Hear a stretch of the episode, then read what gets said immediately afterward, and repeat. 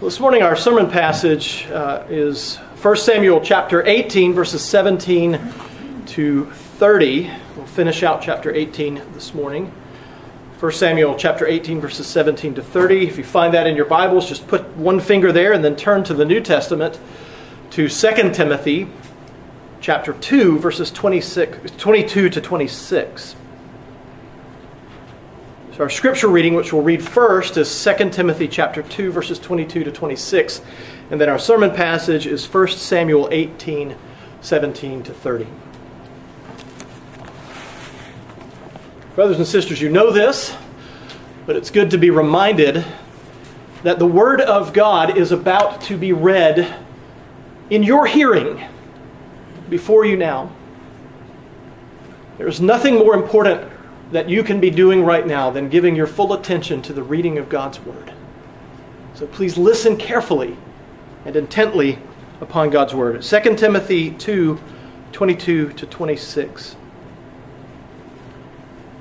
So flee youthful passions and pursue righteousness, faith, love, and peace, along with those who call on the Lord from a pure heart have nothing to do with foolish, ignorant controversies, as you know that they breed quarrels. And the Lord's servant must not be quarrelsome, but kind to everyone, able to teach, patiently enduring evil, correcting his opponents with gentleness. God may perhaps grant them repentance, leading to a knowledge of the truth. And they may come to their senses and escape from the snare of the devil after being captured by him to do his will. Turning, if you will, to 1 Samuel 18, verses 17 to 30.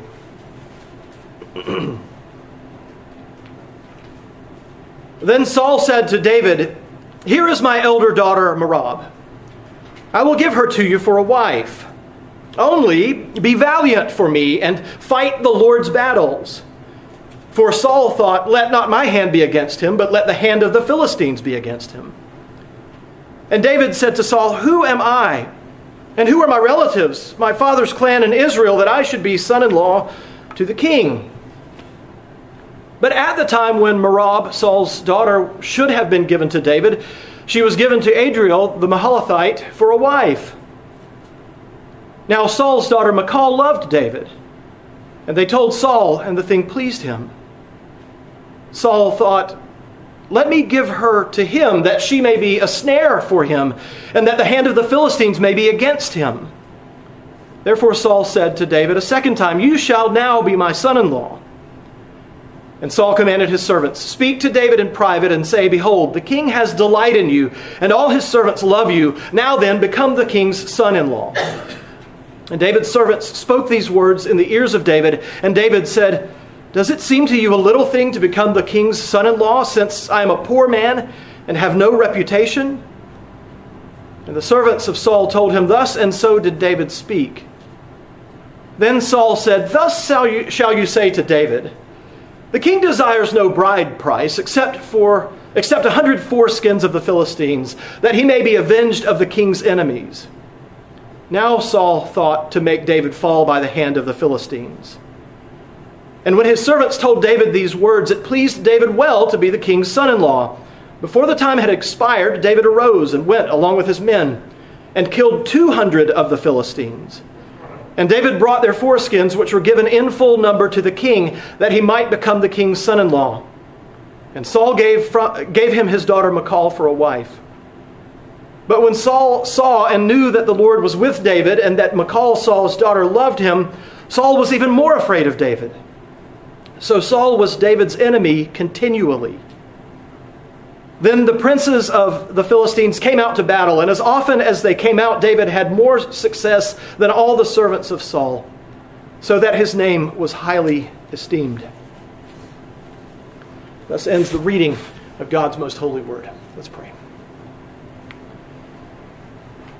Our gracious God, we count it a great blessing that we have your word at all much less than, than, we, than that we can hold it in our hands and hear it read and read along with it as it's being read. What a great privilege it is, O oh Lord.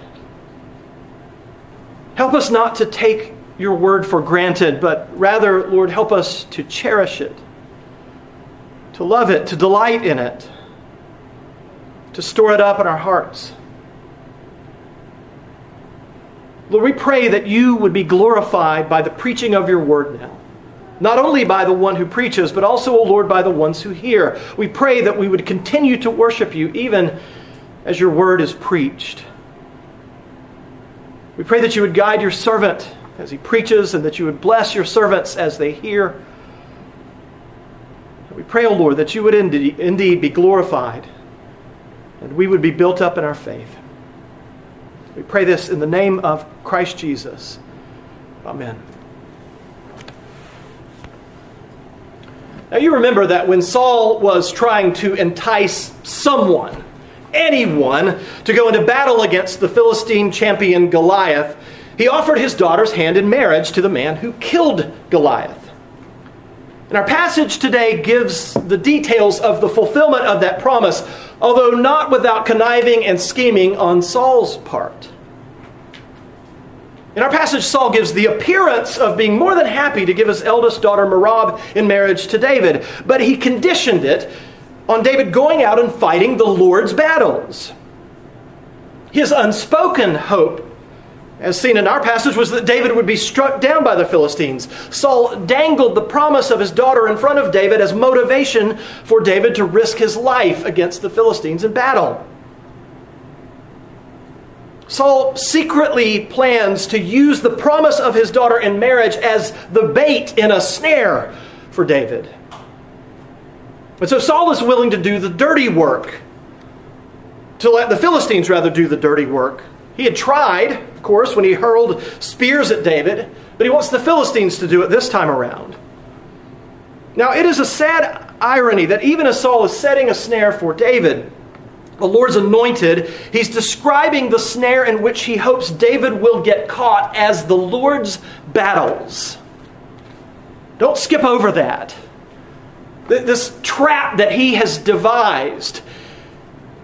He's, he's he's using some PR terminology and he's telling David it's the Lord's battles that secretly I hope you'll be ensnared in. That secretly I hope will bring about your death.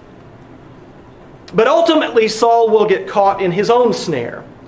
If Saul had vigorously fought the Philistines instead of trying to ensnare David all those years and years, his life may not have ended the way that it did. In Psalm 9, David writes that for those who seek him, the Lord does not forsake, but the wicked are snared in the works of their own hands. As we work our way through the sermon today, I'd ask you to consider this thought. God ensures that all who belong to him will escape the enemy's snares. God ensures that all who belong to him will escape the enemy's snares. The sermon has, has three parts. The first part is the Lord's battle. The second part, the snare hits a snag. And the third part, continually an enemy. Again, the Lord's battles is the first part. The snare hits a snag is the second, and continually an enemy is the third. So let's look at the first part of the sermon the Lord's battles. As we saw in the previous passage a few weeks ago, Saul had become insanely jealous of David after the women of Israel sang what Saul considered to be greater praises of David than himself. In reality, that wasn't the case. The women were innocent in what they were singing, they were singing both men's praises. And after that episode, or in the midst of that episode, when Saul is so angry, he hurls spears at David. He tries to pin him against the wall, but he realizes that he can't keep throwing spears at David. David is far too popular, he's far too beloved. We see even at the end of our passage this morning in verse 30 that, that David is loved by the people. Everything he does causes the people to love him more, and so Saul can't continue to attack David. And so he comes up with a devilish scheme that he hopes will result in David's death. In verse 17, Saul benevolently gestures to his eldest daughter Merab, and he tells David that he will give her to be his wife. But there's a caveat. First, he must valiantly fight the Lord's battles for Saul. Now remember that David has already met the criteria for receiving one of Saul's daughters to be his wife. David killed Goliath when no one else in the entire Israelite army was willing to go out in the field of battle and fight him. But now that it's time for Saul to meet his obligations, he switches things up. He moves the goalposts. David needs to do just one more thing.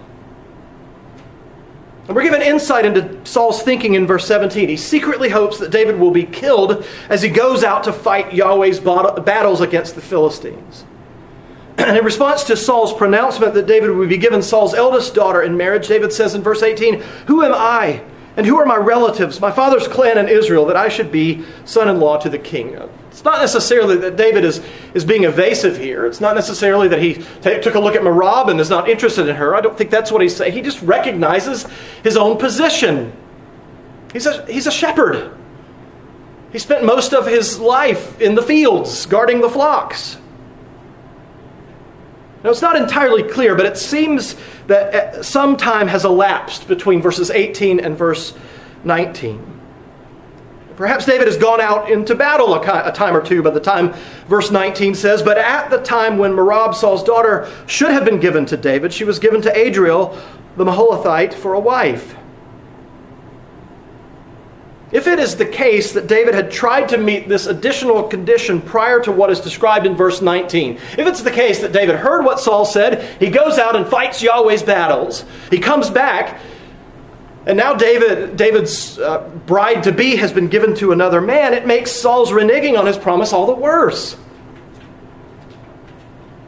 But I assume Saul, if this was the case, could use as his excuse David's statement that he wasn't worthy to be a son in law to the king. This is often the case with people in power. This is often the case with, with leaders, with kings, even with presidents. They know how to employ religious sounding language to, to, to help themselves stay in their positions of power.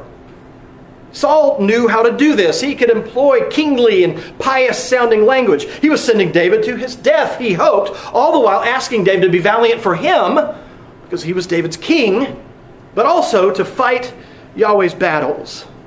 And as one commentator puts it, this is a hypocrisy which comes objectionably close to using the holy name in vain.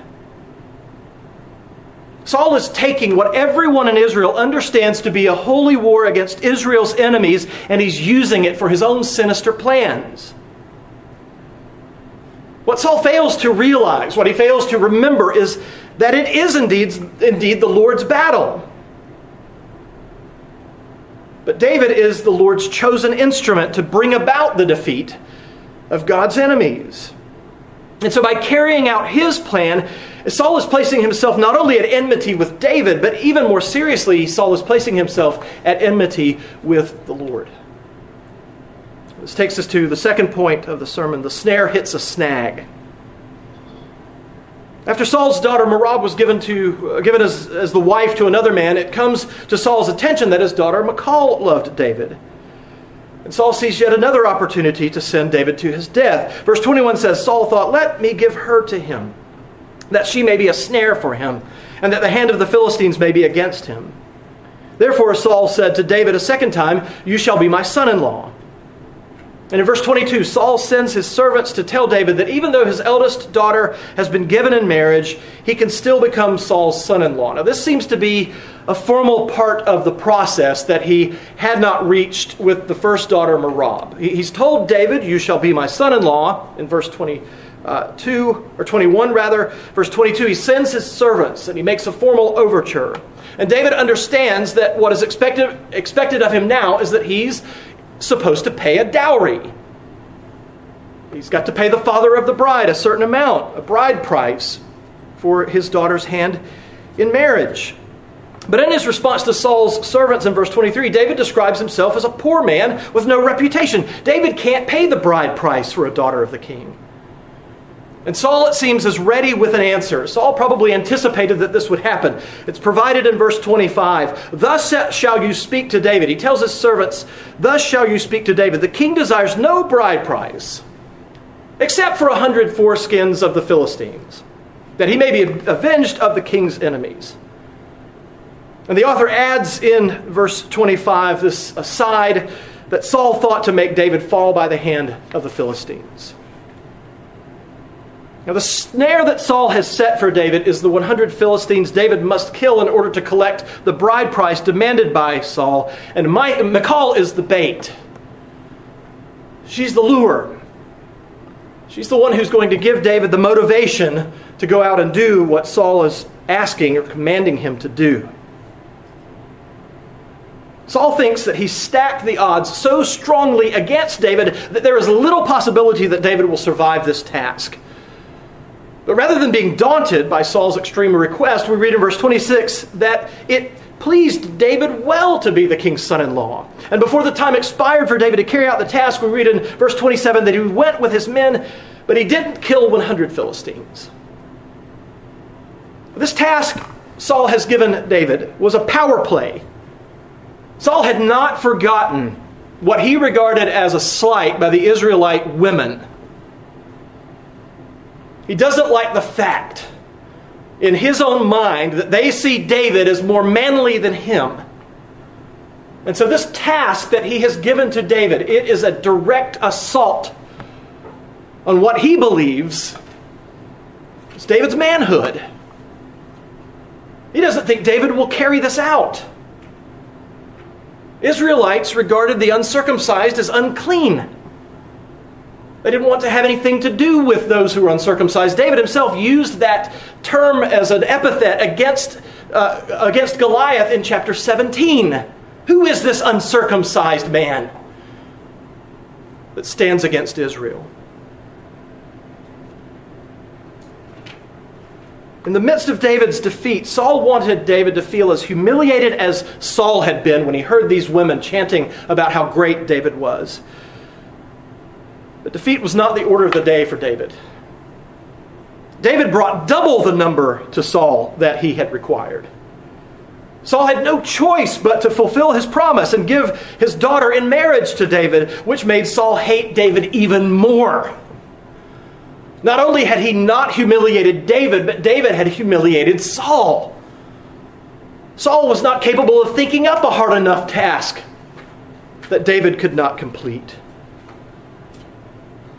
Saul didn't realize it, but by plotting David's death at the hands of the Philistines, Saul was himself allying himself with the Philistines. And ironically, that meant that when he told David to be valiant for him and fight the Lord's battles, Saul was putting himself on the losing side. So, in truth, the snares that Saul set for David turned out to be snares for himself snares in which he himself was caught up in. This brings us to the third point continually an enemy. Saul gave Michal to be David's wife. We can imagine reluctantly, but he knew that he could not not go through with it. And verses 28 to 29 say, But when Saul saw and knew that Yahweh was with David, and that Michal, Saul's daughter, loved him, Saul was even more afraid of David. So Saul was David's enemy continually. Now imagine this. First, it's Jonathan, Saul's firstborn, the, the, the would be heir to the throne, who loves David. They have a beautiful friendship. They're willing to lay down their lives for one another. And now it's his daughter, Michal, who loves David. If there really are two types of people in the world, as is often suggested, those who, who fight when they're confronted with a challenge and those who fly away, when they're afraid of those uh, and who flee it. Saul was definitely of the fight variety. He was not about to give up. He was afraid of David, even more than he had been before, because he clearly knew now that the Lord was with David, no doubt. But rather than giving in and submitting himself to what he knew was the Lord's will, Saul's instinct was to fight to set himself against David, the Lord's anointed, and fight him. Now, being a fighter instead of a flighter isn't necessarily a bad thing, is it? Not always, at least. Probably most of the time, it's a good thing. Rather than running away from the things that you fear, it's probably best in most instances, to stand firm. We want our kids to not shrink back in fear anytime they're bullied, for instance. But Saul became David's enemy continually, we read in verse 29. He set himself against David. Saul doesn't know when not to fight. And he doesn't have the wisdom to align himself with a man of God's own choosing. He is so jealous, he's so embittered that he can't recognize the fact that he is setting himself against God, not just against David. It seems as though Saul, who had set a snare for David, is himself ensnared. He has fallen into the temptation of fearing David, into the temptation of being jealous of David, into the temptation of allowing himself to become embittered to the point that, that he is trying to cause David's death. That is how much he hates David. In reality, Saul was a, a bigger enemy of himself than David was. David was not a threat to Saul. When he had the opportunity to kill Saul later on, he refused to lift a hand against the Lord's anointed. Now, here's the uncomfortable truth, brothers and sisters. We want to think we're like David. The truth is, we're way more like Saul than we're willing to admit. We view that which is inimical to, to us as being outside of ourselves. Our enemies are always out there. We find ourselves, and I think increasingly the temptation for us in this country, as we think the heat, and perhaps the heat is being turned up, but as we perceive that the heat, right or wrong, is being turned up against Christians, our tendency is going to be to circle the wagons, to go in hiding, to be afraid. We think of the enemy as being out there. Now, this is not to say that Satan, who is the chief enemy of our souls, is not out there. He certainly is. It's not to say that the world, that is, that part of the world, of society, of our culture, that is in alignment with Satan. And not all people, not all of culture is in alignment with Satan, but that part of the world that is under Satan's control, it is most certainly against us. It's not to say that. But oftentimes our focus is on protecting ourselves and our families against what is outside of ourselves, and so we forget that we are capable of doing great harm to ourselves, to the people we love. We are good at setting snares for others and walking right into them, just like Saul. And so it's good for us to remind ourselves on a fairly regular basis that the chief sinners, chief sinner in each of our lives is each of ourselves. I am the chief sinner in my life. You are the chief sinner in your life. And no one else is. And our sin harms us and it harms others. It is not without effects and consequences. Again, all of this is not to say that we don't have other enemies beside ourselves. We most certainly do. We are at war with our flesh, but we also have the world and the devil as our enemies. We have to understand that the world and the devil, with all of the temptations that are being thrown at us by them, with all the devices that we do quite frequently get ensnared in the temptations. The devil, of course, is the chief enemy of our souls. He prowls about, as 1 Peter says, seeking those whom he may devour. The scripture reading from 2 Timothy makes it clear that Satan sets snares for us. And that passage makes it clear that many have been caught in his traps. But that same passage in 2 Timothy 2, verses 22 to 26, it reminds us that God is sovereign and that He can grant repentance and He can lead people who have been caught in Satan's trap to the truth. He can set them free from the snare. And so, by God's grace, we can escape the snares set by the world. We can escape the snares that have been set by our own flesh, as well as those that have been set by the devil. And the Lord can also cause us to evade snares that have been set for us, as in the case of David in our passage. David does not get caught in the snare in which Saul tries to trap him. The snare that Saul set for him in our passage is one from which God protected David. He did not get trapped in it. The truth is, the biggest snare that David got trapped in was one which he set for himself. And we'll get to that passage in 2 Samuel in due time, Lord willing.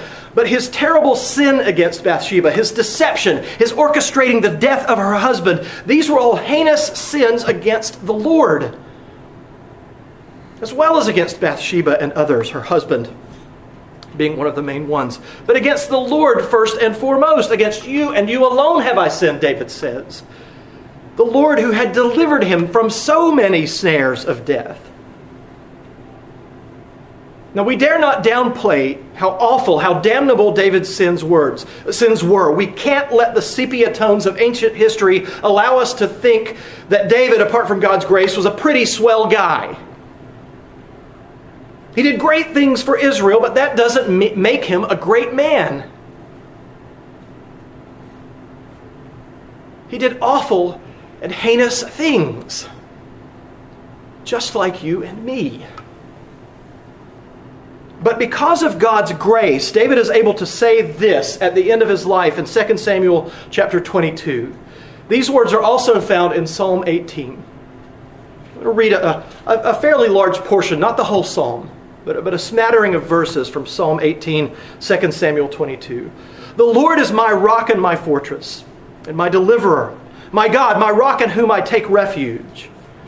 The cords of Sheol entangled me. The snares of death confronted me. In my distress, I called upon the Lord. To my God, I called.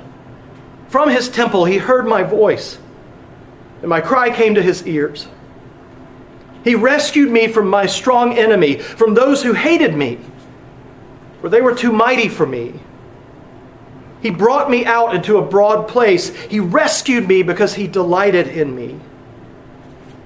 The Lord dealt with me according to my righteousness. According to the cleanness of my hands, he rewarded me. For I have kept the ways of the Lord and have not wickedly departed from my God.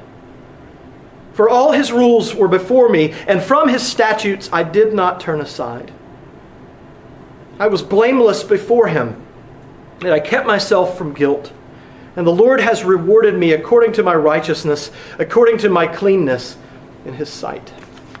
Now, David says these, these words not long before his death.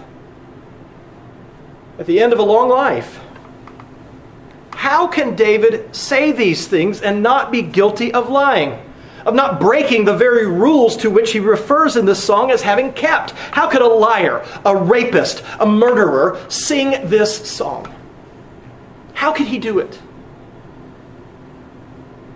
It's exactly because of what Paul says in 2 Timothy. The Lord granted David repentance, which led to a knowledge of truth, and he escaped the snare of the devil. David understood that the righteousness that he possessed, the righteousness that he calls his own, that it was alien to him. It came to him from without. It was not native to him. But he also understood that it was his. His father counted him as righteous because the righteousness of his son, Jesus Christ, had been counted as his own. And so it was really his righteousness. And he could speak in terms that we barely find ourselves able to speak in today. He could speak confidently of the righteousness that he possessed because he knew that it was unshakably his. David could sing the song that became Psalm 18, and you and I, we can sing it too in all truth because of the one who did not evade the snares of death, at least not at first. For David's sake and for yours and mine, Jesus Christ was caught in Satan's snare. He was caught because it was his will to be caught for our sake and in our place. But he was not caught in the snare of death forever.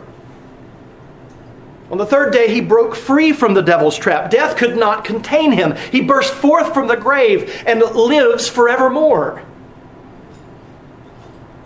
And this is the gospel truth. If you believe in Jesus Christ, you if you trust in him alone for your salvation and not in your own works, you will be set free as well. You have been set free as well.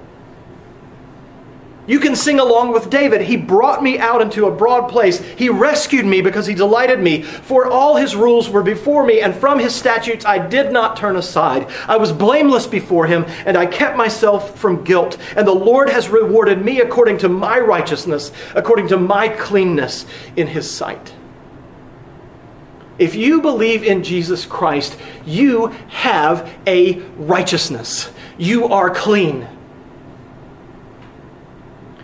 There is nothing more that you can do than has already been done for you to be regarded as such in the sight of your Father. If you believe in Jesus Christ, you can say the words of Psalm 18 without adding an asterisk at the end, without a caveat. Because Jesus Christ has done these things and they are reckoned as your own you are regarded as having done them yourself. Jesus Christ kept all of the rules for you. He stood in your place. He did not turn aside from his Father's statutes. By faith, his righteousness, his blamelessness has been imputed to you. It is counted and reckoned as your own. It is your possession now. Christ has freely given it to you. You haven't earned it because you cannot. And if you truly believe in Jesus Christ, you cannot give it away. You can't lose it. By God's grace, through faith in Jesus Christ, you, brothers and sisters, you who trust in Him, you have escaped the snares of death. And that is good news. Amen. Let us pray. Our gracious God, we thank you that Jesus Christ went to his death, that he became entangled, trapped in the snare that was meant for us. But that in so doing, it meant that we would receive his righteousness as a gift. Lord, we confess that we are not righteous in and of ourselves. Apart from your grace, we have nothing. We thank you that you have given us this precious gift. We've done nothing to deserve it. But by your grace, through faith, it is ours. Lord, we pray that you'd help us not to forget this, that you'd help us not to take it for granted or even to cheapen grace by taking advantage of this. We pray that sin would not abound all the more in our lives because your grace has so fully abounded. Lord, we pray that you would teach us to be grateful people because of who you are as our Creator and Lord, our Redeemer, and because of what you have done for us. Help us, O oh Lord, to love you with all our heart, soul, mind, and strength. We pray this in Jesus' name. Amen.